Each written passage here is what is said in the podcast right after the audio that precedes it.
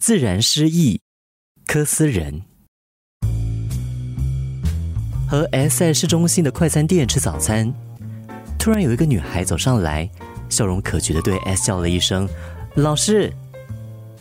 后来在超级市场里，在街上，连续发生了几次类似的事件。有的在和 S 打了招呼之后，也顺便叫了我老师。那时我初抵剑桥，最担心的就是这种状况的出现。我们都教过几年书，在这里会碰上学生是早就预料到的。他乡遇故人本来是一件快乐的事，尤其是见到学生诚恳有礼的招呼。但我所担心的是自己通常未能记得他们的名字。面对面聊了半天，我暗中的搜索枯肠，仍然无法挽回丝毫的记忆。也许是因为我开始了新的生活，来到了新的环境，所以下意识的把过去以及和过去相关的事物都从我的记忆中消泯。小岛的性格不正是如此吗？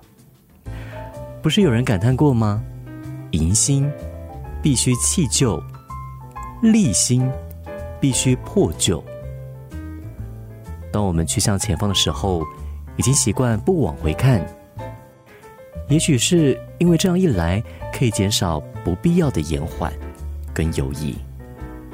那是一个失意的城市。有一些人开始担心，失意的结果不仅使人切断与过去的联系，也无法在当前找到定位。于是开始呼吁找回在时间长河中。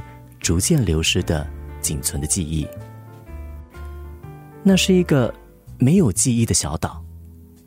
于是，现在仿佛有了一些尝试建构历史的行动。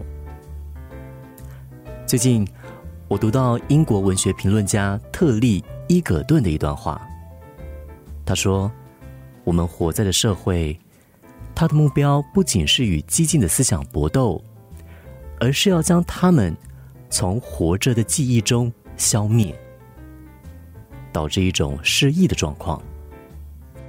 在这之中，那些思想将仿如不曾存在，他们已被置于我们原有的思维能力以外了。我不知道人们的失忆是不是已经进入我们的基因之中，也许不是。我但愿自己还保有一点乐观的能力。也许是，因为从记忆抹灭行动的开始，第三代人已经诞生了。有一些事物，人们已经彻底遗忘；有一些事物，根本不存在记忆之中。